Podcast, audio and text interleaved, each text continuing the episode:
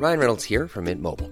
With the price of just about everything going up during inflation, we thought we'd bring our prices down. So to help us, we brought in a reverse auctioneer, which is apparently a thing. Mint Mobile unlimited premium wireless. Ready to get 30, 30, bit to get 30, bit to get 20, 20, 20, bit to get 20, 20, bit to get 15, 15, 15, 15 just 15 bucks a month. So, Give it a try at mintmobile.com slash switch. $45 upfront for three months plus taxes and fees. Promo for new customers for limited time. Unlimited more than 40 gigabytes per month. Slows. Full terms at mintmobile.com. Ever catch yourself eating the same flavorless dinner three days in a row? Dreaming of something better? Well, HelloFresh is your guilt-free dream come true, baby. It's me, Kiki Palmer. Let's wake up those taste buds with hot, juicy pecan-crusted chicken or garlic butter shrimp scampi. Mm. Hello Fresh. Stop dreaming of all the delicious possibilities and dig in at HelloFresh.com. Let's get this dinner party started.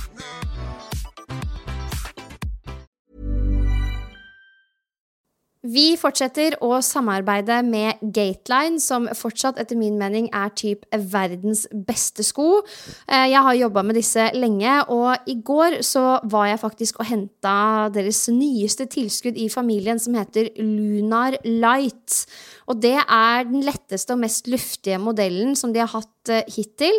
Den har en sånn overdel som er laget i et tynt og pustende sånn nylon mesh-materiale. Eh, og selvfølgelig da kombinert med Ignite sålemateriale, som er i alle Gateline-sko og såler. Så denne skoen veier kun 270 gram i størrelse 40, hvis det er det du har. Det er det jeg bruker. Um, så Lunar Light er et supergodt alternativ til deg som vil ha en heldekkende sko, men da en litt lettere variant som puster noe mer enn f.eks. noen av de andre modellene. Uh, og altså, jeg hadde den på meg i går når jeg drev og rusla rundt på kjøpesenteret for å ordne noen ting. Helt nydelig på foten. Du veit ikke hva jeg snakker om, Silje, fordi du har ikke mulighet til å få den til Australia. Men eh, jeg regner med at du rusler rundt i sandalene dine i ni, på ni av ti dager. Ja, det er helt riktig. Jeg er jo fortsatt her, så gleder meg til å komme hjem og prøve din nye sko. Men eh, det er helt riktig, jeg trasker fortsatt rundt i sandalene. Og det som er veldig gøy, er jo at vi for en stund tilbake eh, delte rabattkode med våre lyttere, og vi har jo fått flust av meldinger i innboksen av både bilder og kommentarer på hvor fantastisk denne sandalen er, og folk bruker den til alt. Sykepleiere, lærere, eh, fritidssko, eh, og folk er dødsfornøyde. Det visste vi jo fra før av. Men det er noe med det å ha igjen denne sandalen som ser sporty og kul ut, og føles ut som en million. 100% Og nå samarbeider jo Gateline ganske tett med utvalgte butikker, og da spesielt sportsbutikker. Så det er Anton Sport, Sport1 og Løplabbet som er de butikkene som definitivt har mange ulike varianter av Gateline-sko i butikk. Så hvis du er gira på å prøve, dra til en av de butikkene. Der skal alle selgere ha fått god opplæring i skoen og teknologien og kan hjelpe deg til å finne den beste modellen for deg, da. Så Gateline, tusen takk igjen for at dere både støtter treningspodden, men også for at dere, for at dere er til. Treningspodden presenteres i samarbeid med Yt protein.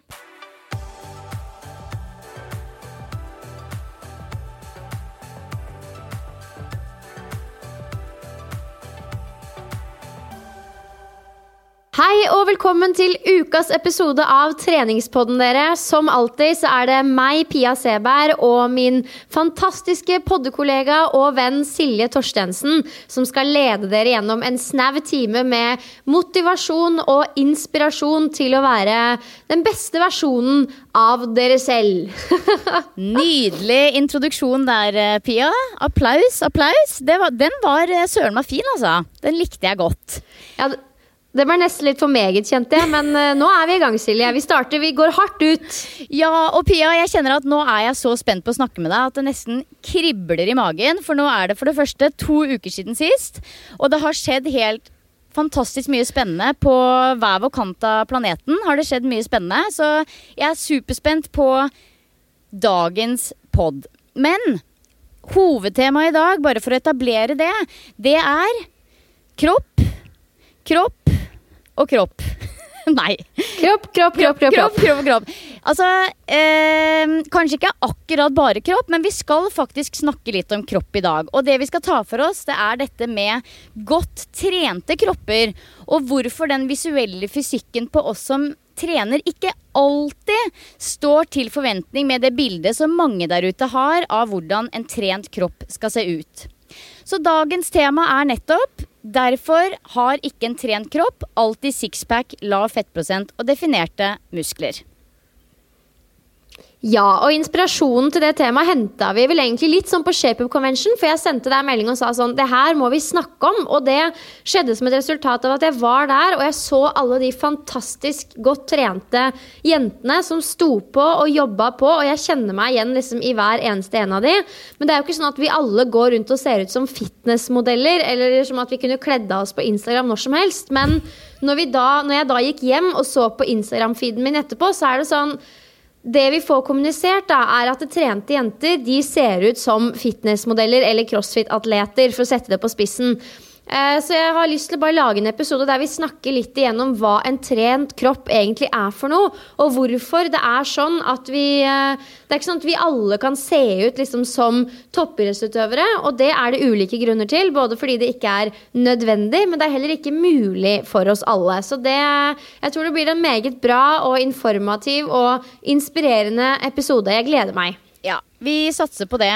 Og du har allerede nevnt det, Pia. ShapeUp Convention. Jeg har jo sittet her og bladd meg gjennom eh, Instagram nå på søndag og sett fantastisk mye fine bilder og videoer fra helgens ShapeUp Convention i Oslo, og det så sinnssykt gøy ut. Så fortell alt. Hvordan var det? Nei, altså det var jo sinnssykt vellykka. Og for dere som ikke var der, så skal dere slippe å høre liksom et langt referat av hele dagen. Men det er klart at det her er jo en av de store happeningsa da, i på en måte ShapeUp-universet. Og jeg håper jo at mange av dere som lytter, at dere også var til stede. Og da veit dere hvor magisk dette her var. For vi ønska jo nå å fornye oss litt, eh, og noe vi lyktes med. Jeg var jo ansvarlig for å sette opp timeplanen og hyre inn trenere, så jeg var veldig spent på hvordan dette her skulle bli i praksis. da. Uh, og temaet det var jo Challenge Edition, så vi ønska å utfordre deltakerne til å utfordre seg selv, men også vi instruktørene. Så Hanna Sundquist og Lotte Oksholm hadde jo en dansetime som jeg ikke fikk sett, men som bare så helt rå ut. Altså Silje, du må seriøst få noen videoklipp, for jeg var helt sånn blown away, hvis du skjønner. Og, um, og, jeg hadde jo da en Step Team Teach-time sammen med Sølve, og jeg var altså så nervøs at jeg holdt på å bæsje på meg kvelden før. Uh, der og da så var det litt bedre, Fordi da er man liksom litt i gang og man møter folk, og alle er jo blide og glade og ønsker deg vel. Og selve gjennomføringa, den gikk faktisk over all forventning. Uh, Sølve er jo en sånn type som, kan, som bærer deg gjennom det nesten uansett. Men jeg følte liksom at jeg hang godt med, og at den instruktøren jeg har inni meg, at jeg fikk brukt henne selv om jeg ikke er liksom superrutta på step, hvis du skjønner. Uh, og jeg elsker jo også step som treningsform, så det føler jeg også kom litt fram. Men det er klart jeg får jo en veldig respekt for det å være instruktør, stå, og motivere, inspirere og guide mennesker gjennom en sånn time. Samtidig som du skal se ut som et liksom prakteksemplar sjæl. Så det er ikke bare bare det dere holder på med foran der, altså. Nei, det er, eh, det er, mange elementer som skal på plass for å være instruktør som bruker musikk som verktøy. Og det er akkurat den biten på musikk som jeg er nysgjerrig på, Pia. For hvordan syns du det var å jobbe med musikken, og ikke bare på toppen av musikken?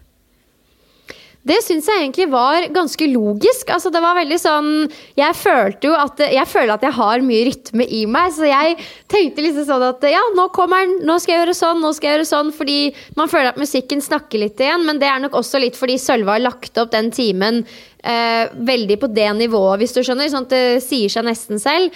Men jeg kjenner jo at man får en litt annen sånn driv i treningsøkta når alt man gjør, stemmer overens med musikken og taktskifter og åttere og telling og hele den pakka der. Så jeg skjønner, skjønner hva du snakker om, Silje. Det, er, eh, det blir på et enda litt sånn høyere nivå, da. Det blir på et enda høyere nivå. Det blir på et mye mer eh, detaljert nivå. Det er ikke sikkert de som er med på timer som ikke er vant til å legge opp timer selv, helt kanskje kjenner det der og da, men jeg tror de kjenner at eh, her flyter det. her er det mange ting som stemmer. Her får man drivkraft fra noe annet enn bevegelsene og motivasjonen fra instruktøren. Det er liksom så mange elementer som, som booster en underveis. Da. Så dette med eh, musikk og trinn i kombinasjon, det er jo noe som jeg krysser fingra og håper med hele mitt hjerte at det kommer til å vare. At ikke det er en gruppetreningsart som dør ut. Håper virkelig ikke det. Helt enig. Jeg, og jeg for min del har lyst til å ha flere step-timer, og jeg har lovet meg selv at jeg skal klare å ha step-time på treningsreisen til meg og Maren Erdvik, som er i mai. Vi reiser 19. mai. Da skal jeg ha step-timer. Eller step-time. Det er den ene step-timen jeg skal ha. Så øh, jeg må øve en del mer. Det blir litt annerledes å ha den på egen hånd, men søren, nå er jeg i gang. Åh, det er så gøy å høre, Pia, og det er så viktig Men jeg at skal jo store treningsprofiler som deg også bruker eh, trinn og musikk, sånn at, den, at det ikke dør ut, men at det fortsetter å leve og leve og leve. Så det er ingenting jeg er mer glad for enn at du trykker gruppetrening på den måten til ditt hjerte, sånn som du gjør.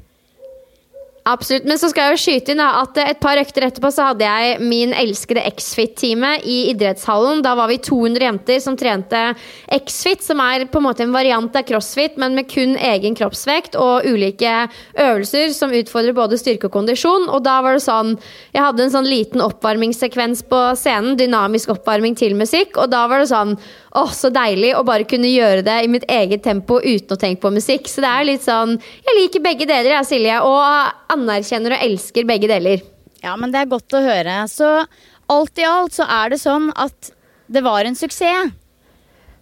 Alt var en uh, suksess. Det gikk faktisk kjempefint. Og så gjenstår det også for de som var der, å bekrefte det. Vi venter jo på evalueringsskjemaene, men uh, det virker som om alle koser seg. Jeg fikk solgt masse bøker og snakka med de som har lest boka mi. Det var sinnssykt gøy. Uh, nei, rett og slett bare dritkult. Så nå gleder jeg meg til neste gang. Vi kjører jo gang igjen til høsten, og da skal vi også ut på norgesturné. Og ryktene skal ha det til at du blir med på én eller flere av de av de conventionsene der, Silje. Kan du bekrefte det? Ja, jeg kan bekrefte det, men jeg blir ikke med på hele turneen. Fordi det blir for mye med familie og full jobb og alt det der. Men jeg blir med på deler av turneen. I hvert fall to eller tre. Så det, det gleder jeg meg veldig til. Nice. Da, og den planlegginga der går vi i gang med nå hvert øyeblikk. Men jeg må bare avslutte med altså, Silje, før den gjennomføringa av Shape of Convention Jeg hadde jo også foredrag i Kristiansand og et i Trondheim uka før convention. Så det var liksom mye fly, flying og farting og styring og ordning. Og følte, det var liksom mye forventninger til meg på at jeg skulle levere på ulike arenaer. Eh, I hvert fall kjente man jo på det selv. Og altså, jeg hadde et stressnivå som jeg sjelden har vært borti. Det var helt sånn jeg hadde pulsen helt oppe i halsen, og jeg fikk eh, faktisk problemer liksom med magen. Jeg fikk litt sånn diarétendenser. Og jeg la, la, meg nesten bare fascinere nå av at jeg kan bli så stressa, og liksom prøver å lære av det, men det var skikkelig sånn skal ikke si en helvetesuke, men da fikk jeg liksom virkelig kjenne på at det nå det drar seg til. da. Men eh, nå i etterkant så ser man jo det at det, det, er jo ikke det nødvendigvis at jeg bare hadde fysisk mye å gjøre. Det er jo ikke det som er mest stressende i seg selv, for meg i hvert fall. Det er heller det Eh, at man har andres øyne og forventninger på seg. Man skal levere noe til veldig mange ulike. Jeg har lært at det er det som stresser meg mest, egentlig. Så i etterkant så skal jeg eh, merke meg det og trene på å bli enda bedre på liksom vet ikke jeg, Bare senke skuldrene litt eh, når det kommer til det at andre forventer noe. Selv om jeg veit at det er ikke så lett. Men ja, nei, da Det var høyt stressnivå. Det handler jo om at du ikke Du er jo ikke gira på å skuffe noen. Man vil jo ikke at noen skal sitte med en forventning om at nå kommer eh, Pia Sebar og skal holde foredrag, og dette har jeg meg til i mange måneder. Og så, og så blir de skuffa fordi du ikke gjør ditt beste eller ikke er forberedt nok. Eller, altså Ikke at det hadde skjedd, men man ønsker jo ikke at noen i salen der ute, eller noen som har brukt tid og kanskje til og med penger på å komme eh, på noe du har organisert. Du vil jo ikke at de menneskene skal bli skuffa, ikke sant? Så jeg forstår det kjempegodt, jeg, Pia. Ja, jeg føler vi er litt like der, men jeg må, eh, altså, jeg må for det første ikke prøve å unngå å legge så mange oppdrag på én uke, for det er krevende å holde foredrag og levere og som du sier, skape den opplevelsen, så man burde på en måte prøve å begrense det og ikke legge alt etter hverandre. Men også leve bedre med det at noe forventes, da. Og liksom ta et steg ut av den bobla og ufarliggjøre det litt overfor seg selv, fordi det blir jo aldri skumlere og mer stressende enn man gjør det til sjæl. Så uh, learning by doing. Men jeg fikk testa litt sånn meditasjon i praksis, som jeg vet at du snakker om i ukas episode. Uh, og da hadde jeg faktisk på meg pulsklokka mi som måler puls på håndledd, og så at den da var oppe i 80. Og ved hjelp av meditasjon så klarte jeg å få den ned til drøye 50 da, pulsslag i minuttet. Så da var jeg ganske sånn fornøyd med meg sjøl. Og det er veldig moro å høre, Pia, for det stemmer. Når du hadde din lille hektiske helvetesuke, så sa jeg Dropp treningspodden denne uka, jeg får en gjest. Og da var det Josefin Dahlgren som kom på besøk og snakka om meditasjon.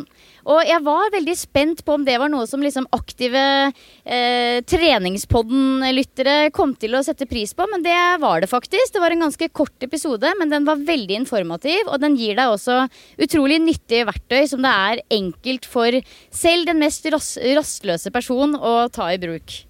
Absolutt. Jeg har hørt så mye bra om den episoden. Jeg elsker den sjæl. Jeg kunne ønske den var sånn tre timer lengre, men da det tenker jeg at det er et tegn på at man har gjort mye riktig. Ja.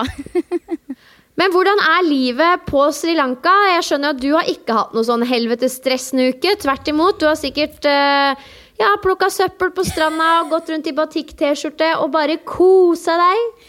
Altså, tro det eller ei, men vi har faktisk mellom mandag og fredag så har vi liksom én ting per dag som er en sånn hverdagsrutineting. Fordi jeg tror ja, Da jeg snakka med deg forrige uke, så følte jeg allerede da at vi hadde fått en slags hverdagsstruktur her på Sri Lanka. Men nå har den strukturen satt seg enda bedre. Og det er så digg å endelig lande litt på én plass etter veldig mange måneder på farta, sånn som vi har vært.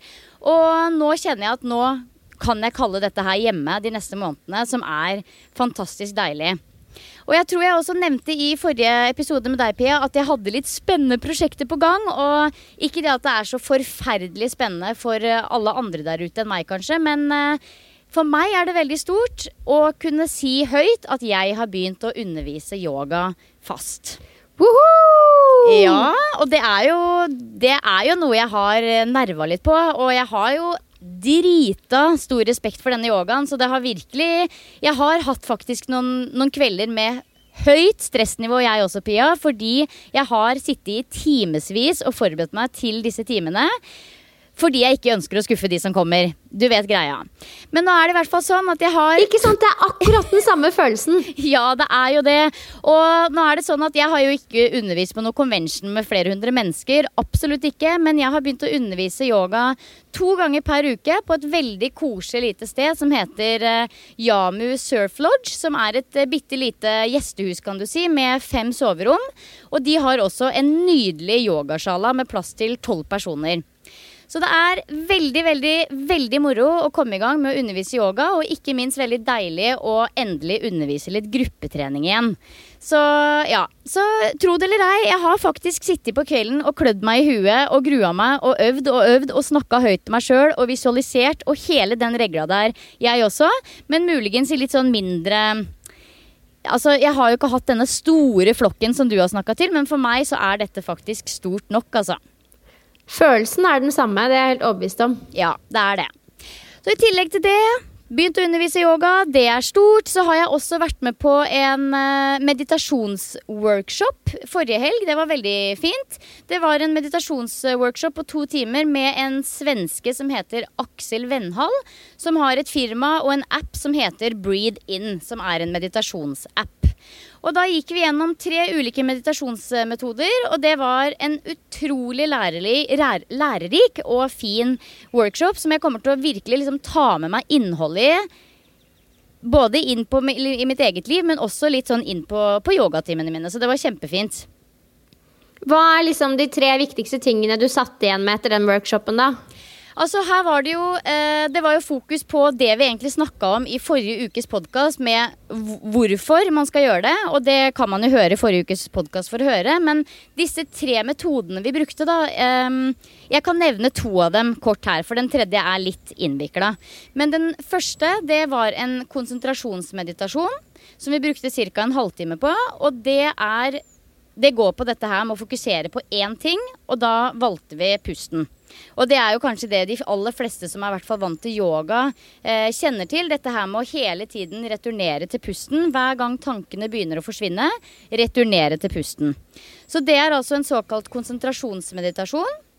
Og så var nummer to en innsiktsmeditasjon som går på dette her med at hver gang eh, det kommer litt tanker inn, så skal man istedenfor å returnere til pusten, observere de tankene som kommer, observere sinnsstemninger. Gå litt mer i dybden på tankene som kommer, og sensasjonene som dukker opp. Som f.eks. kan være smerte. Altså Man sitter jo i f.eks. skredderstilling i en halvtime, som kan være litt sånn Ok, nå er beina sovna, eller det begynner å prikke litt. Og, ikke sant? At man går litt sånn istedenfor å prøve å dytte vekk den tanken og returnere til pusten, så tar man heller og observerer den smerten eller den følelsen. Så det var to av tre, og det var to veldig lettvinte på, ehm, meditasjonsteknikker, vil jeg si. Samtidig som det er jo utrolig vanskelig dette her med å prøve å fokusere på bare én ting. For vi tenker jo altfor mye hele tiden. Ja, og det er jo det vi prøver å få litt sånn bukt med. Men når man, når man lykkes med det, når man klarer å kalle det stilne huet litt, det er seriøst verdens beste følelse. Det er det som er motivasjonen min for å prøve å bruke det litt sånn jevnlig. Fordi det bare Det er jo også Jeg føler det er litt sånn superpower å ha. Det å klare å stilne de kall det bølgene i sinnet og bare sånn få til blikkstille vann i hodet. Det er så goals, det. Ja, det er det. Og det er jo nettopp det at man liksom lager et space. Man lager på en måte Man kjøper seg tid ved å meditere bare få minutter, da. Jeg er helt overbevist om at uh, jeg kan kjenne meg sjøl veldig godt i at når jeg er stressa, så er det liksom armer og bein overalt, og jeg snakker med alle om alt mulig forskjellig, og jeg får Jeg, jeg vet sjøl at verken jeg eller de fleste andre der ute er veldig gode på multitasking, men hvis du er rå på å meditere, og mediterer litt før en litt sånn stressa situasjon, så klarer man kanskje på enklere vis å fokusere på den ene tingen som er aller viktigst. Og når den er ferdig, så kan man fokusere på nest viktigste ting. Så det er virkelig Jeg har virkelig troa på det, altså. Jeg har det. Sjæl. Learning by doing. Learning by doing. Nei da. Og ellers så er det jo Altså, jeg trives kjempegodt. Altså, jeg kjenner virkelig at eh, nå er vi eh, halvveis på tur. Det er liksom Vi er over halvveis på tur, og det eh, kjennes eh, det er ikke sånn at jeg har begynt å glede meg til å komme hjem, men jeg håper at jeg de siste ukene begynner å kjenne på det. Fordi altså, her kunne jeg eh, bygd og bodd, jeg, Pia. Kose meg virkelig. Jeg snakka med Sølve om det her om dagen, at jeg er veldig spent på hva jeg får hjem. Og nå er det nesten sånn at jeg begynner å lure på kommer du hjem. Men det gjør du. Du har ikke noe valg, faktisk. Nei. Men eh, nei, det blir så spennende å følge deg. Ja, og vet du hva, Pia? Jeg kommer jo hjem. Jeg har barn, og jeg har et kjempeansvar for de ungene. De skal på norsk skole, de skal hjem til rutiner, og de skal få den, den hverdagen som de fortjener. Eh, og vi, vi har jo møtt veldig mange reisefamilier her nede som driver med homeschooling og, og gjør ting på litt alternative måter. Og det, det, er noe, det er ikke det at det er noe gærent med det, men jeg kjenner at de ungene kanskje også går glipp av eh, dette med liksom faste rutiner og minner og, og røtter da, på en måte som jeg virkelig ønsker å gi til mine barn. Så, så enten jeg vil eller ei, så kommer jeg hjem, altså. Jeg gjør det. Kommer hjem til Fornebu, og det blir skole, og det blir jobb, og det blir eh, hverdag igjen. Det gjør det. Det er godt å høre. Da har vi tatt en fot i bakken med begge to. Alle har det, alle har det fint på hver sin side av planeten. Foreslår da at vi ruller videre til hoveddelen. La oss snakke litt om kropp. Yes. Utgangspunktet for eh, dagens hovedtema, det har vi henta litt sånn bits and pieces fra her og, dag, men, her og der, men hovedsakelig så bet vi oss veldig merke en artikkel i Aftenposten som er en litt eldre artikkel, men som vi fortsatt føler er veldig aktuell. Og dette er en sak der hvor kvinner tar et oppgjør med det såkalte fitnessidealet. Og det hele startet da en dansk forfatter som heter Morten Svane lagde en bildeserie med elleve ulike kvinner som alle trente masse, for å nettopp nyansere hvordan godt trente kvinner faktisk kan se ut. For det vet vi jo, det er Det er ikke bare én kropp og én versjon. Og I forbindelse med den saken så kom det også opp en hashtag som heter hashtag fit without abs, som har blitt superpoppis.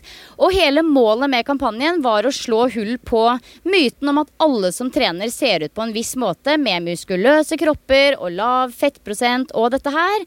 Og ja, Vi vet jo det, Pia, at dette idealet det er det utrolig vanskelig å leve opp til for de aller fleste. Selv for oss som spiser bra og trener bra. Så hvorfor tror du det er sånn at så mange forbinder oss treningsjenter og treningsfolk med disse eh, i gåsetegn perfekte muskelkroppene? Eh, hvorfor er det sånn? Nei, altså det her blir jo bare synsing og høyttenking fra vår side, men det tenker jeg jo at er litt av verdien i episoden nå, at vi snakker litt høyt om nettopp dette her. Fordi jeg tror det er noe veldig mange av oss tenker på, men som man ikke så veldig ofte snakker om. Fordi som da spesielt treningsjente så skal man være veldig sånn Uh, og det er man jo også. Opptatt av at man skal være sterk, drite litt kanskje i hvordan man ser ut. Og jeg føler at det har blitt litt sånn at det å si at man trener for å se ut på en bestemt måte, det er nesten litt sånn tabu. Sånn man skal bare trene for å ha det bra og føle seg sterk, og det skal være det, da. Men så tror jeg at inni oss så er det mange som går og tenker på det at de ønsker å se ut sånn eller sånn.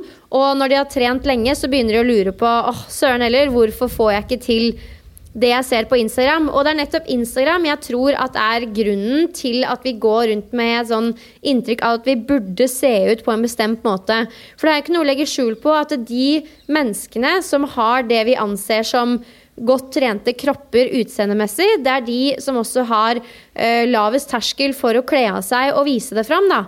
Uh, og det gjør jo da at vi som er mottakere av dette innholdet, får et sånn bilde på at uh, godt trent, det henger sammen med å se sånn ut. Og det er jo selvfølgelig veldig synd, men samtidig så har vi på sett og vis skapt det sånn selv. Fordi det er jo de influenserne og de profilene som viser kropp og som kler av seg, som også får størst og best mulig reach. Og da snakker jeg ikke om nødvendigvis i Norge, men på verdensbasis, da.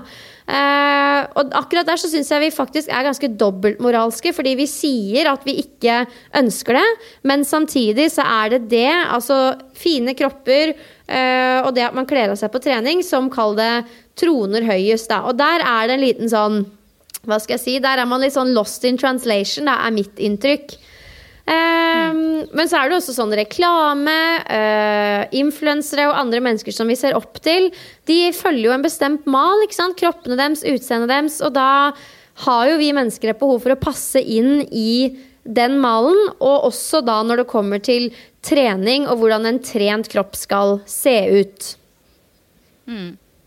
Jeg har veldig mange ganger tenkt på hvordan jeg selv ville sett på min egen kropp, og om jeg følte meg trent nok visuelt sett. Hvis jeg ikke jobba med trening, men bare var en, kall det vanlig treningsjente. Eh, fordi jeg det kan godt hende jeg lager historier, mitt, eh, historier i mitt eget eh, hode som ikke stemmer overens med virkeligheten. Men jeg føler, ikke kanskje så ofte, men jeg har følt på episoder opp igjennom der hvor jeg møter noen som nesten liksom tar en sånn øya opp og ned og skanner meg når jeg forteller at jeg jobber som f.eks. personlig trener. Og at jeg på en måte føler at jeg kanskje ikke passa helt inn i den boksen som de hadde av hva og hvordan en personlig trener skulle se ut. Og som sagt, det er jo ingen som har sagt noe direkte til meg, men du, du vet eh, Du kan kjenne det noen ganger og føle det og, og, og se det. Og, og, det er på en måte en sånn ordentlig sånn uggen følelse. Og jeg tror nok at jeg tidligere i livet kunne strekt meg veldig langt for å få en mer synlig trent kropp, da, hva nå enn det betyr. Um, men har jo landa og roa meg mange hakk ned nå, heldigvis. Men jeg tror det er et eller annet med det at hvis man liksom sier høyt at man trener liksom mer enn fire-fem ganger i uka, så er det på en måte forventa at man skal se ut på en viss måte. Og det er, en, det er kjipt, rett og slett. Ja, absolutt. Og jeg var faktisk med i en artikkel om dette her i en nettavis som heter Vårt Land. Eh, og den hadde tittelen 'Jakten på drømmekroppen' og handler i utgangspunktet om eh, megareksi, da, som handler om eh, at man ønsker å bli så svær som mulig, og det er jo gjerne gutta som havner kaller litt i den fella. Men der er det også en annen som har uttalt seg, som heter så mye som Bjørn Barland. Og han har forska på dette her med menn som bygger store kropper i evigheter, og underviser bl.a. på Politihøgskolen. Og har gitt ut flere bøker om doping og kroppskultur. da. Og han sier jo det i artikkelen, at vi bruker kroppen mindre til prestasjon og mer til presentasjon. Eh, med, kroppen så uttrykker vi oss og skriver oss inn i vår kulturelle samtid, og vi gjør oss forstått for omverdenen. Kroppen er blitt vår sosiale og kulturelle kapital som kan trenes opp og veksles inn. Og så sier han at eh, det er ikke for ingenting at Dagens Næringsliv og Finansavisen er de avisene som dekker brikken mest utførlig. De skjønner seg på valuta. Så det han understreker, er jo det at det handler ikke så mye om prestasjon lenger. For mange så er det gått over til at man skal eh, bruke kroppen til å presentere et eller annet. Altså si noe om hvem man er. Og det er klart at hvis man trener masse, bruker mye tid og krefter på både det, men også å spise sunt, så ønsker man jo og tenker jo at kroppen skal være en refleksjon av det, fordi det er viktig for en. Men det er ikke alltid sånn at din kropp kommer til å se ut som de kroppene du ser på f.eks. Instagram eller i bladene, fordi vi er så sinnssykt forskjellige. Ja, og jeg tror det handler jo ikke Altså, det er egentlig litt viktig å understreke at denne episoden handler jo ikke om å liksom eh, gjøre narr av tynne, trente jenter med sixpack. Det er jo ikke det det handler om. For det er jo det, det, er jo som du sier, Pia, det, det, har så utrolig mye dette med genetikk å gjøre. F.eks. hva slags resultater du får av treninga. Og så er det jo også sånn at enkelte vier livet sitt til dette her. Og det er noe de gjør um, fordi de vil. Og da ligger det jækla mye jobb bak det. Og, og de, de, må virkelig prioritere 100 da, fordi det er så viktig for dem. Sånn at det er jo ikke det er jo ikke det at vi snakker om dette her for å liksom gjøre narr av de som gjør det, men det er bare for å vise litt bredde i hvor mange ulike kropper som kan kalle seg for en trent kropp, da. Absolutt. Også innenfor det her med trening og hvordan kroppen ser ut, så tenker jeg at det er to ytterpunkter. Og det første er at jeg tror veldig mange har en tendens til å undervurdere hvor mye tid, krefter og ressurser som skal til for å bygge en sterk og trent kropp som ser ut som den der, kall det drømmekroppen på Instagram, da. Eh, men samtidig så er det også sånn at noen får det veldig mye lettere enn andre. Vi, ulik, eh, vi har jo ulik genetisk utgangspunkt, og noen har mye lettere for å få en kall det atletisk fysikk enn noen andre.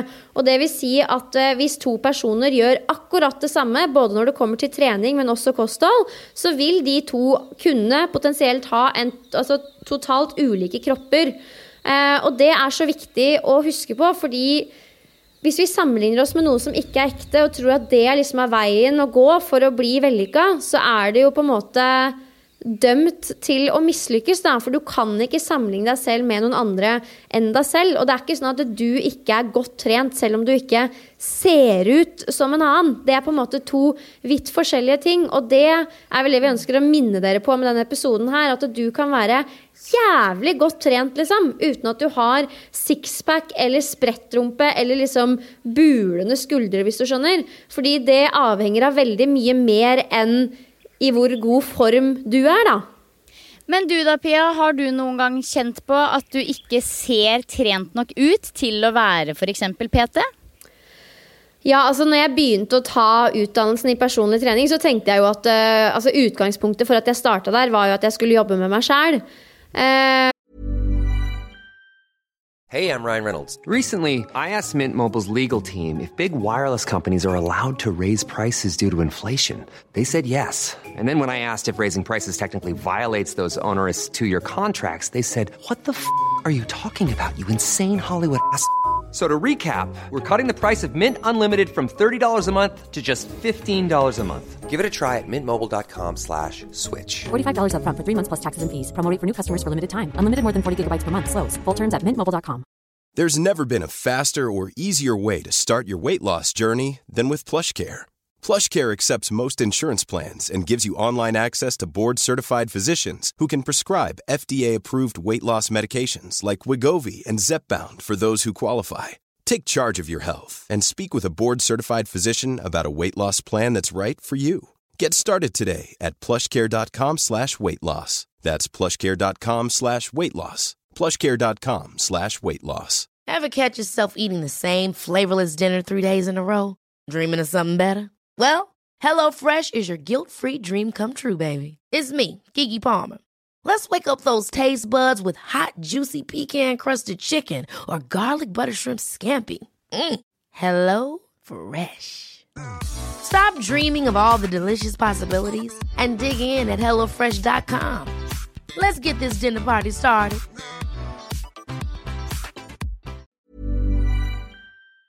Og det fortsatte jeg jo med etter PT-utdannelsen òg, på godt og vondt. Og hadde liksom alltid et mål om at jeg skulle bli tynnere, sterkere. Og da ikke for at jeg skulle føle meg bedre eller enn regla der, det var fordi jeg ønska å endre hvordan jeg så ut. da.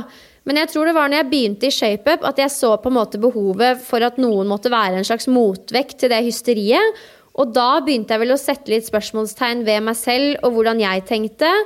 Og ettersom jeg sånn i utgangspunktet er en ganske sånn trygg person, så kosta det meg ganske lite å ta på en måte en annen vending da, og fokusere på andre ting enn det her med hvordan kroppen min så ut. Men for all del, jeg tok en fot i bakken med meg, med meg sjæl. Og um, ja, siden da så har jeg vel alltid prøvd å være en person som egentlig ikke fokuserer så veldig mye på kropp, men selvfølgelig stille opp i shapet på ulike fotoserier og alt dette her, og vise at det gikk an å være en helt vanlig jente som trente masse, men som ikke på en måte så ut som en toppidrettsutøver. Da. Og jeg husker at det, på det tidspunktet jeg kom inn i ShapeUp, så brukte de omtrent bare liksom sylfider på cover og inne i uh, bladet. Så jeg var vel kanskje en av de første litt mer sånn formfulle jentene uten å være stor på den måten, som stilte opp. Og eh, tett etterpå så husker jeg at vi fikk på Kristina Andersen, som heller ikke da var en sånn typisk jente vi kanskje hadde brukt. da. Men det var fordi vi begynte å utfordre litt de der malene som ShapeUp hadde, og som jeg følte at egentlig ikke hadde noe for seg. da. Selv om det kanskje bidro til å selge mer, fordi det så man jo at hver gang du hadde en trent, slank jente i sportstopp på forsida, så solgte du desidert flest blader. Men uh, når vi så det liksom i det større bildet, så følte vi et ansvar, og at vi måtte liksom bryte ut av den malen litt, da. Men det var ikke bare lett liksom å sitte der og forsvare at uh, vi skulle ha former på cover, når man så at det er det som ikke selger best. Men det er jo litt den sånn mm. evige problemstillinga som mediebransjen forholder seg til. Da. Og det, igjen som jeg sa i stad, du ser jo det på Instagram. De bildene og menneskene som går best, det er de som viser fram litt kropp og ser bra ut. Litt tilbake til det du sa om idrettsutøver, for det tenker jeg er litt spennende det du sier der. Fordi igjen, hvorfor, hvorfor det er sånn at så mange forbinder de som trener med disse muskuløse kroppene. Da. Det kan jo også ha noe med hva man ser eh, ut ifra hvordan idrettsutøvere ser ut.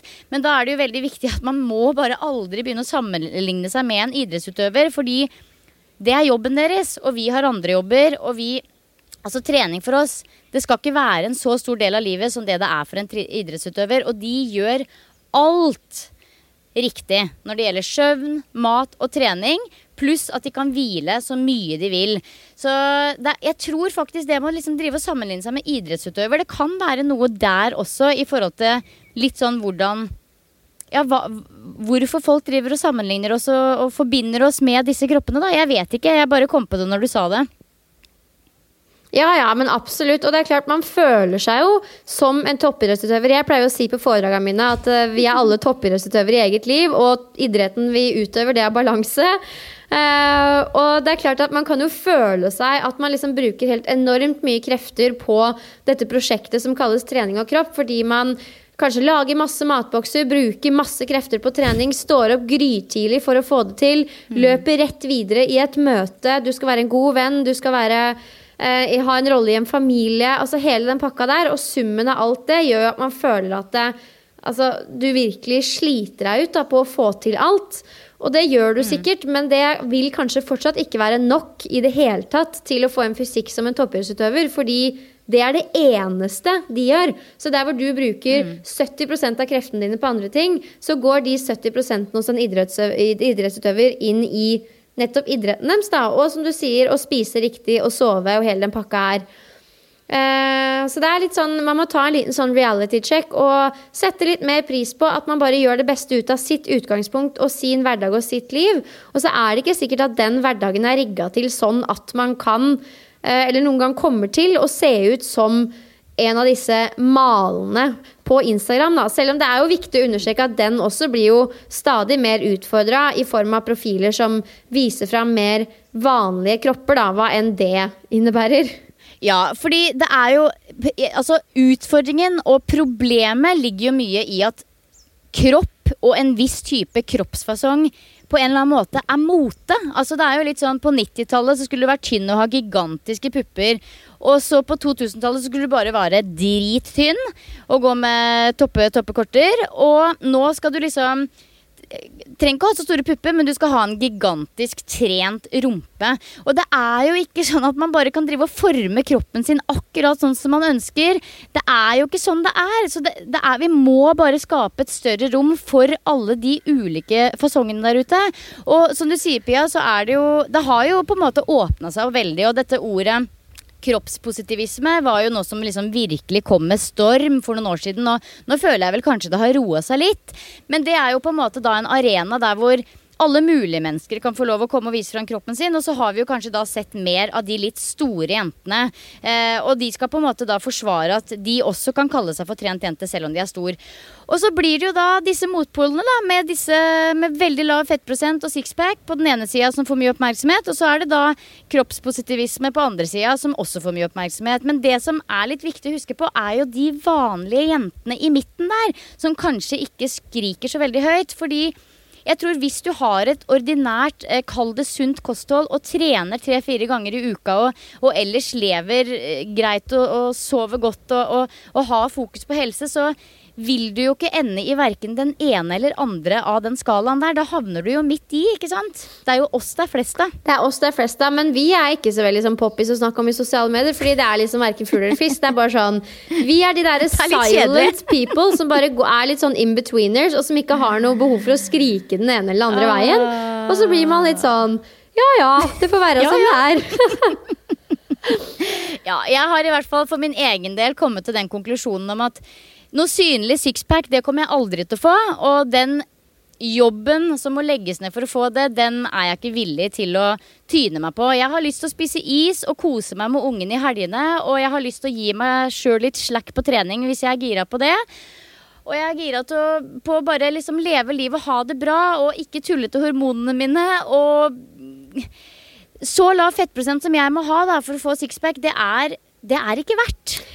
Så enig. Og det Altså sånn, Uansett hvor mye jeg har prøvd opp igjennom Jeg har prøvd alt av dietter. Altså jeg spiste brokkoli og torsk i en fuckings måned Når jeg gikk på PT-studiet fordi vi skulle øh. teste ut en sånn diett. Og det er klart, jeg ble jo tynnere, liksom. Kanskje jeg så antydning til en to- eller firepack, men det er sånn Det kosta så mye. Og det er ikke sånn at jeg sier dette her fordi at jeg ikke vil at noen skal få sixpack. Det er sånn, Hvis det hadde vært gjennomførbart, så hadde jeg sagt det. Men i hvert fall for meg da, så var det sånn Ja, da må du bare ofre resten av livet ditt for å gå rundt med en litt mer definert mage, og det er man ikke villig til. Mm. Mens for andre så koster det langt mindre, og det er det mange ulike grunner til. Men sånn er det bare. Det er forskjell på folk. Så jeg tror veldig på, sånn som du sier, å finne litt sånn sin egen definisjon på hva det betyr å være godt trent. Fordi noen, for all del, vil jo legge verdien sin i hvordan denne kroppen ser ut, og da må de få lov til det. Men hvis du som lytter kjenner at åh, jeg er keen på å frigjøre meg litt fra de derre tankene der. Prøv å sette deg ned og liksom definere for deg sjøl hva betyr det å være godt trent. Og for min del så innebærer det å ha bra med energi gjennom en hel dag. Kunne ha et høyt tempo med både kropp og hode uten å føle at det tar fra meg følelsen av å ha det bra. Jeg skal liksom være i form til å ha et høyt tempo. Eh, jeg skal kunne være med på stort sett enhver treningsgreie og utfordring som jeg blir uh, satt til å gjøre, og levere sånn greit. Jeg skal liksom klare å gjennomføre. Uh, og så er jeg jo også glad i å trene sesongbetungt. sånn at nå når våren begynner å melde seg, og det blir litt lettere å trene utendørs, så er det naturlig for meg å kanskje bli råere på løping og trening med egen kroppsvekt. Mens dette her med tunge vekter er litt mer aktuelt på høsten og vinteren. Så det er litt sånn, Jeg opererer litt etter hva som er viktig for meg, da, og når man har noe å forholde seg til som er satt på egne premisser, så blir det litt lettere å liksom luke ut alle de impulsene utenifra. Jeg tror det er i hvert fall viktig at uh, både vi og mange andre der ute senker terskelen litt for uh, hva det vil si å kunne kalle seg for en treningsperson. Fordi jeg merker at folk har litt sånn lav selvtillit på det å si at de er en person som trener. Veldig ofte på gruppetrening f.eks. så vil jeg si sånn Er det noen som Eh, er det noen som er helt nye, eller er det noen som aldri har testa yoga før, For eller, Og så sier de kanskje sånn Jo, nei, jeg har vært der før, men det er, det er veldig Jeg, jeg trener veldig lite, altså. Det er virkelig ikke noe avansert nivå på meg i det hele tatt. Og så ser du det i gang, og så er det bare sånn Herre min gud. Jenta tar 15 pushups og 50 burpees. Og det er liksom Det er jo ikke måte på hvor mye krutt det er, ikke sant? Sånn at jeg tror det å liksom senke, senke terskelen litt da, for det, for det å kunne kalle seg for en godt trent person, det er bra. Og jeg tror at hvis man selv sier til seg sjøl at 'jeg er en godt trent person', så vil man jo kanskje jobbe mer for å nettopp være det også. Så ja, jeg tror altså uten at man skal, Man skal ha stor respekt for de som har kroppen sin som et sånn eget kjempeviktig prosjekt. Det er, det er ikke det. Men jeg tror vi må liksom være enige om at vi må jobbe med kroppen og ikke mot den.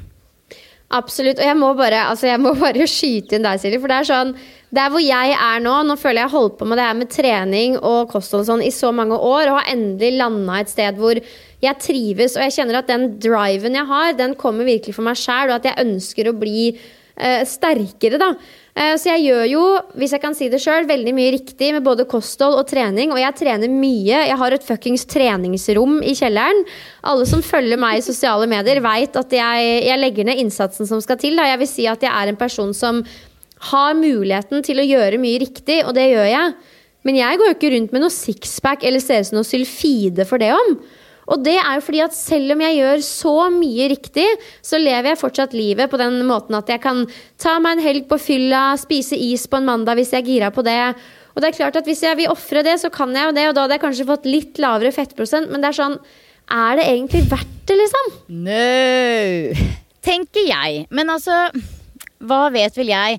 Min erfaring med det er at den lave fettprosenten den varer uansett så kort tid at nei arbeidet man legger ned, er ikke verdt det. Men altså, vet du hva? Folk må finne litt ut av det sjøl. Og jeg tror ikke det skader å teste litt heller, men samtidig så, så er det en sånn finfin fin balanse der. Fordi hvis du begynner å ta over livet ditt, og hvis du begynner å takke nei til avtaler og nei til steder hvor du vet det serveres mat som ikke er med i matplanen osv., da er man ute på en litt usunn vei.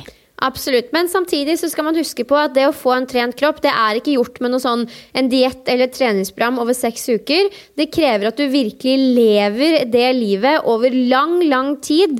Og så, når du har gjort det lenge, så vil du kanskje begynne å se bærekraftige resultater i form av en atletisk kropp. Men det er ikke sånn at du kan gjøre noe noen uker før sommeren, og så øh, blir du topptrent. Det her handler om liksom blod, svette og tårer over tid da, for å få det til. Ja, men det er sant. Folk trenger å høre det også, Silje.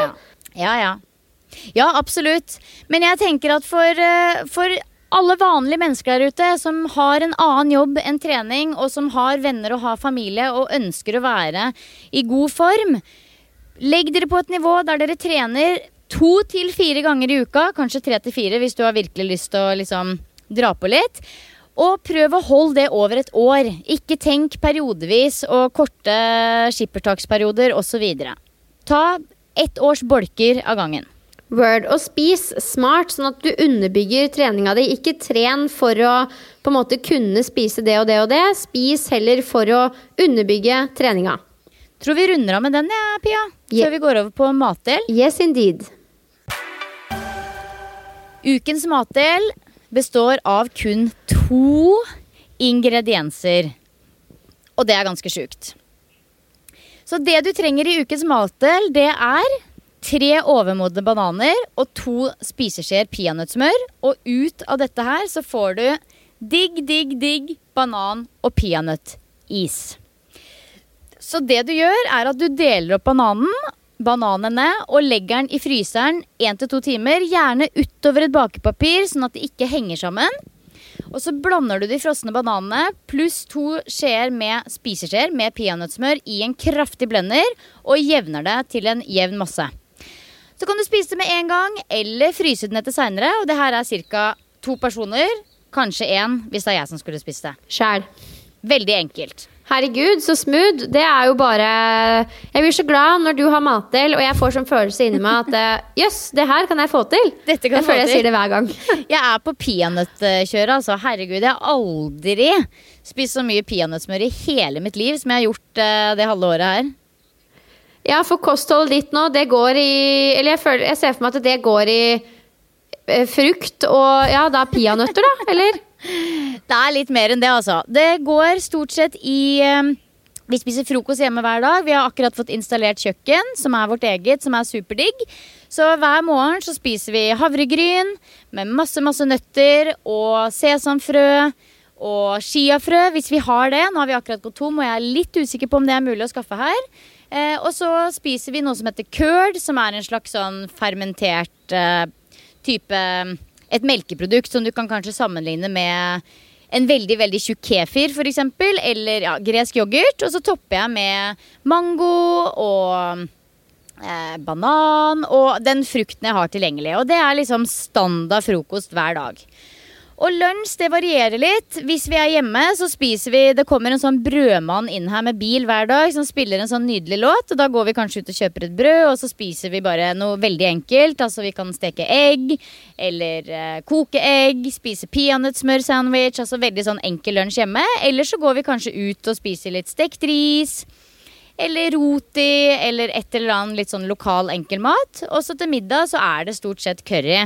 Og det er jo curry i Sri Lanka, det er eh, en annen curryopplevelse, altså. Da får du aldri mindre enn åtte ulike retter. Det er liksom én eller to ulike ris, og så er det sambal, og så er det én eller to curryer, og så er det dal, og så er det en salat. Så det er liksom gjerne gjennomsnittlig ti ulike retter da, som du mikser sammen. Og veldig ofte så er det vegansk, for de bruker eh, veldig lite kjøtt, og de koker det på kokosmelk.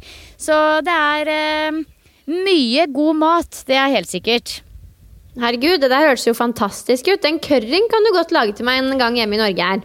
Altså, Hvis jeg skal lage den currympia, så må jeg på kurs. Fordi det der Det er sånn, det er sånn mat som står og, og Du vet, sånn som står og liksom koker hele dagen. da eh, Du kan ikke lage den på en halvtime. Den må stå og koke hele dagen. Herregud, så smooth. Men det ain't nobody got time for that back here in Norway. Jeg vet det, Pia! Så jeg er bare sånn Nyte!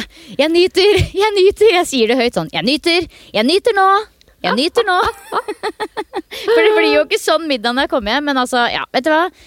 Det er, eh, det er god middag hjemme i Norge òg. Det er ikke det. Ja, uten tvil. Jeg tester noe nytt nå. Hashtag spons, hashtag reklame. Det var Makrobox som spurte om jeg ville teste eh, deres tjenester. Og det er sånne eh, ferdige måltider da, som du får levert på døra hver søndag kveld. Så de to siste ukene nå så har jeg fått eh, fem eh, matpakker med da liksom en proteinkilde, karbohydrater og noe fett.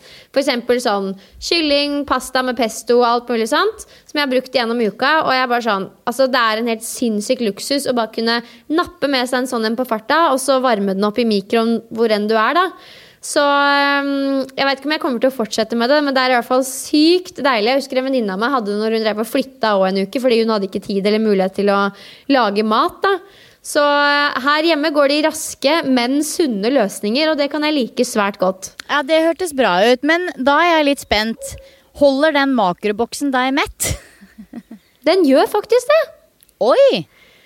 For det er ganske sånn store, stødige måltider. Hvert måltid er på sånn ca. 500 kalorier. Og det er liksom, det er en middag, så jeg spiser jo da en middag til lunsj, og så spiser jeg middag seinere på dagen. Så meget godt spørsmål, men med havregrøt til frokost, makroboks til lunsj, eh, en liten lunsj nummer to og en middag og kanskje litt av kveldsmat, så holder jeg godt gjennom dagen. Ja, men det, det er godt å høre. Jeg vet at du liker store porsjoner, nemlig. Og så har jeg testa Jeg har aldri hatt et sånt opplegg som du har, men jeg har jo tatt med meg i farta noen ganger sånne jeg vet ikke hva jeg skal kalle det. Sånn fitnessbokser eller hva. Liksom sånn, du vet, sånn som du finner på flyplasser, og som det står sånn 350 kalorier og 20 gram protein og sånn, sånne type bokser. Er ikke, mett, eh, er ikke mett etter en sånn. Er ikke det. Nei, nei, men her er det sånn Her er det stødige, gode måltider. Fordi jeg, jeg skjønner hva du mener. Så nei, her får du liksom decent portions. Da. Det er viktig. Det er kjempeviktig. Kjempeviktig.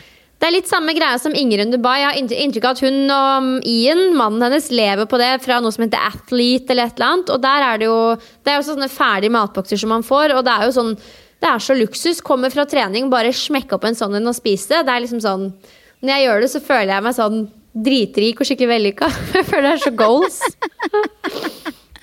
Å, fantastisk. Ja, jeg får teste en sånn når jeg kommer hjem. Se om det holder mål. Ja, du får vurdere. Ja. Ja, hva skjer framover nå, da?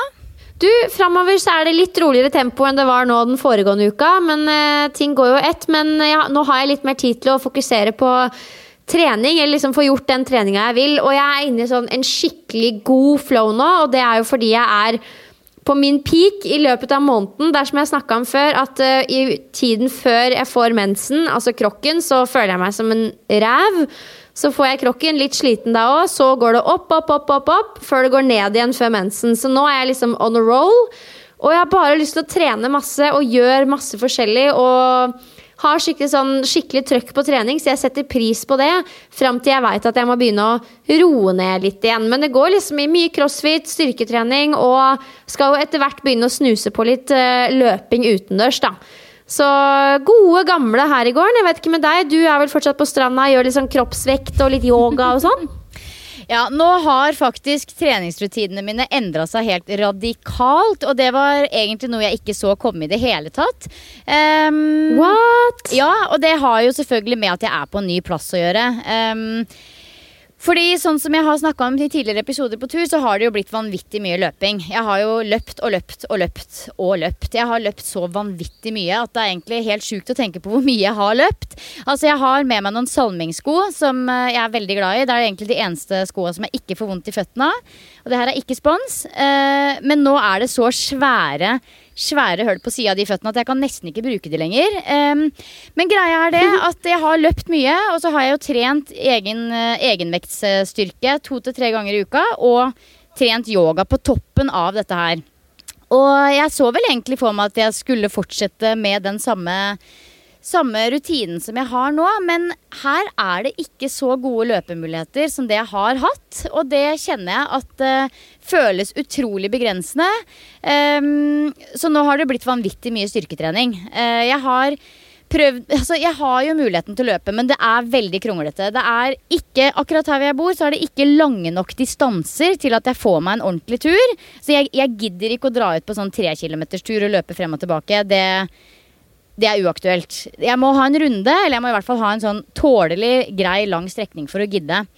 Så løping det har det blitt mye mindre av. Hvis jeg skal løpe, så må jeg sette meg i en tuk-tuk eller sette meg på bussen 15 minutter, sånn at jeg kommer meg til en strand som er lang nok.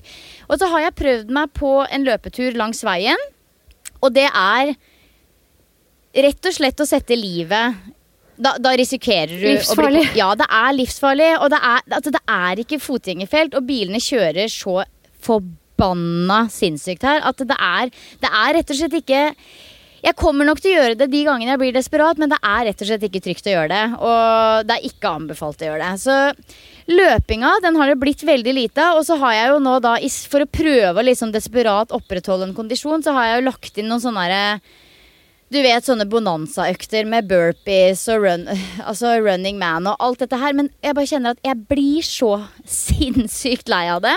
At jeg må liksom Jeg må finne, jeg må finne meg en mølle et sted. Eller liksom, jeg må liksom bare finne en løsning på det. Fordi nå eh, er det sånn at jeg liksom Jeg trener styrke kanskje tre til fire ganger i uka, som jeg syns er helt nydelig. Eh, masse bra styrketrening. Jeg føler virkelig at jeg liksom får vedlikeholdt styrken. Men altså, den kondisjonen, den den kan jeg bare glemme å vedlikeholde med sånne Tabata-apper og, og, og, burpees, liksom. Det, det, det, det, blir for kjedelig i lengden. Så nå, nå er jeg egentlig litt sånn in a cry of help. jeg må finne meg en mølle, eller så må jeg fokusere kun på styrke en periode. Ja, du får jo trent noe kondisjon med burpees og hurra meg rundt, men det blir jo ikke i nærheten av det samme som å løpe eh, på den måten du har gjort, da. Nei, og jeg kjenner at jeg blir så lei. Jeg kan godt ha én sånn i uka, hvis du skjønner. Sånn derre um, svettefest med Ja, du vet, du vet jo akkurat hva jeg mener. Sånn ferietrenings-app-opplegg. Jeg kan godt ha én sånn i uka, men er det mer enn det, så kjenner jeg at jeg blir helt sånn bløh. Jeg blir så lei av det. At uh, Nei, sånn jumping jacks Det er veldig moro å gjøre sammen med noen, men å gjøre alene, Pia Nei, men du Silje, du må bruke den trekilometersturen din til å kjøre intervaller. Det er jo en perfekt måte å kjøre intervaller på distanse. Altså at du løper f.eks. én kilometer, god pause, én kilometer tilbake. Men nå skal du høre her, Pia, at det er flere utfordringer. Jeg hadde ikke tenkt å si det høyt, fordi jeg hører så innmari sånn øh, pinglete ut. Men det er også noe med at jeg føler meg ikke den distansen langs vannet her, den, da er det sånn Vi er i gokk lite grann. Hvis du skjønner. Det er ikke så veldig Det er, det er mye fiskere og, og, litt sånn lokale landsmenn ute på stranda på morgenen. Men for å være helt ærlig så føler jeg meg ikke 100 trygg som kvinne eh, løpende alene på stranda klokka seks på morgenen. På samme måte som jeg har gjort. Og det det høres skikkelig kjipt ut, og jeg hater å si det høyt, men det er faktisk eh, den harde realiteten. At jeg er ikke villig til å ta noen risikoer. Jeg har opplevd et par kjipe episoder med litt sånn ah, Du vet når du ser at noen liksom omtrent onanerer eh, når du kommer, liksom. Eller at de roper ekle ting. Og jeg, jeg, jeg orker det ikke. Det er ikke verdt det for meg, da. Nei, den eh, ser jeg. Og det er jo et moment som man Altså, det er jo helt sånn fjernt her hjemme i Norge. Så, men jeg kan kjenne meg igjen i det fra når jeg var selv ute og reiste. Det var liksom ikke dritkult å løpe rundt i shortsen og Vet ikke jeg, det blir, eh, Opplevelsen blir litt forstyrra, da, for å si det sånn. Ja, jeg har møtt ei annen jente her nede som løper. Det er liksom det. Jeg har møtt én annen jente her nede som løper aktivt. Hun skal stille i maraton i september, og hun løper liksom to og, halv, to og en halv eh, times uh, etapper flere ganger i uka. Og virkelig, hun tar det dritseriøst. Og hun står jo da opp dødstidlig, rett før det blir lys, og så har hun kjæresten på moped bak henne bortover, liksom. Og det er jo bare sånn Altså, jeg hyller han og jeg hyller henne, men jeg velger å prøve å finne meg en litt enklere løsning enn det, altså. Jeg gjør det. Da må Garth trå til. Han må droppe morgensurfen, og så må han kjøre i moped bak deg når du løper. Jeg har veldig grei kjæreste, men så grei kjæreste har jeg ikke. Nei, det er bra. Ett sted må han sette ned foten. Et sted må sette ned foten. Ja da. Nei, men vet du hva? Det, jeg skal knekke den nøtta. Og, altså, jeg er jo i supergang. Jeg trener faktisk hver eneste dag. Og de dagene jeg ikke trener, så går jeg på yoga. Sånn at det er jo noe aktivitet hver dag, men jeg merker at skritta mine de har liksom gått litt ned.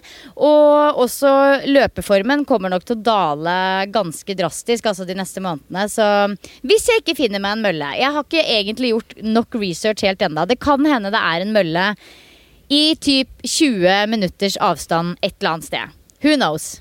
Spennende. Hvis noen har noen innspill eller erfaringer som de har lyst til å dele med Silje, som kan hjelpe henne i, denne, eh, i dette veldig luksusproblemet, så skyt ut til oss på Instagram. Fordi selv om det er et luksusproblem, så hadde det vært digg med noen gode innspill fra de som lytter, faktisk. Ja, ja. Og så gikk jeg litt i meg sjøl og så tenkte jeg bare sånn, Silje, hvorfor tar ikke du bare nå og går Ikke at jeg ikke har gått all in allerede, men nå går enda dypere inn i yogaen og bruke liksom all din våkne egentid nå på yoga.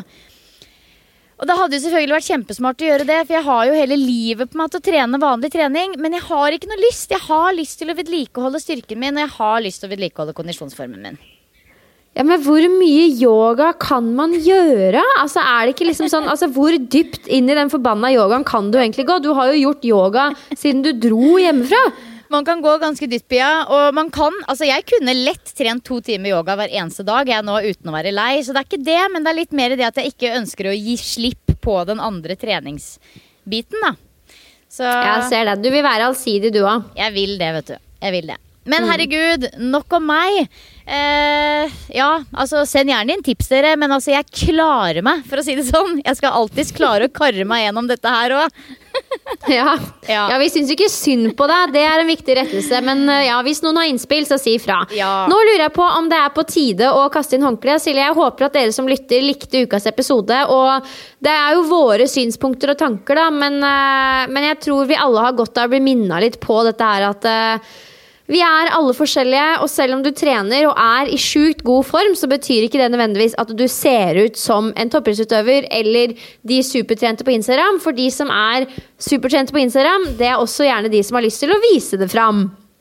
Ja. ja vi kan si det sånn. Vi runder av med det, Pia. Ja. Syns den var fin, jeg. Ja. Enkelt og greit. Eh, ha en fantastisk uke. Silje, vi poddes jo snart, og inntil da så får du kose deg, smøre deg med solkrem og passe på deg sjæl. Will do. Tommel opp, Pia. Ha en strålende uke. Ha det! Ha det!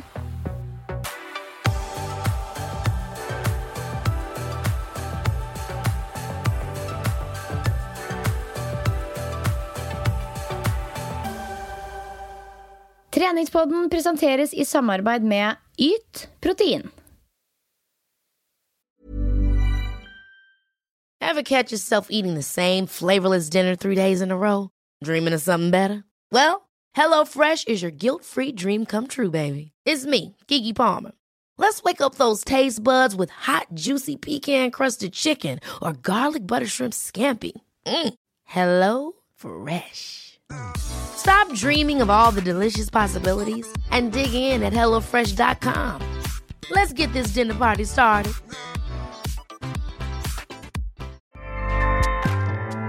ACAST powers the world's best podcasts.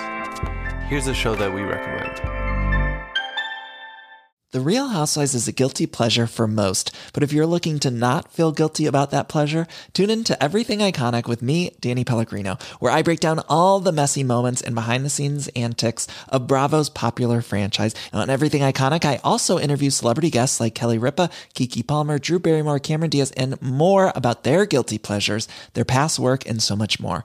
So if you're pop culture obsessed and find yourself watching way too much reality TV like me, tune in to Everything Iconic with Danny Pellegrino wherever you listen to podcasts. ACAST helps creators launch, grow, and monetize their podcasts everywhere. ACAST.com.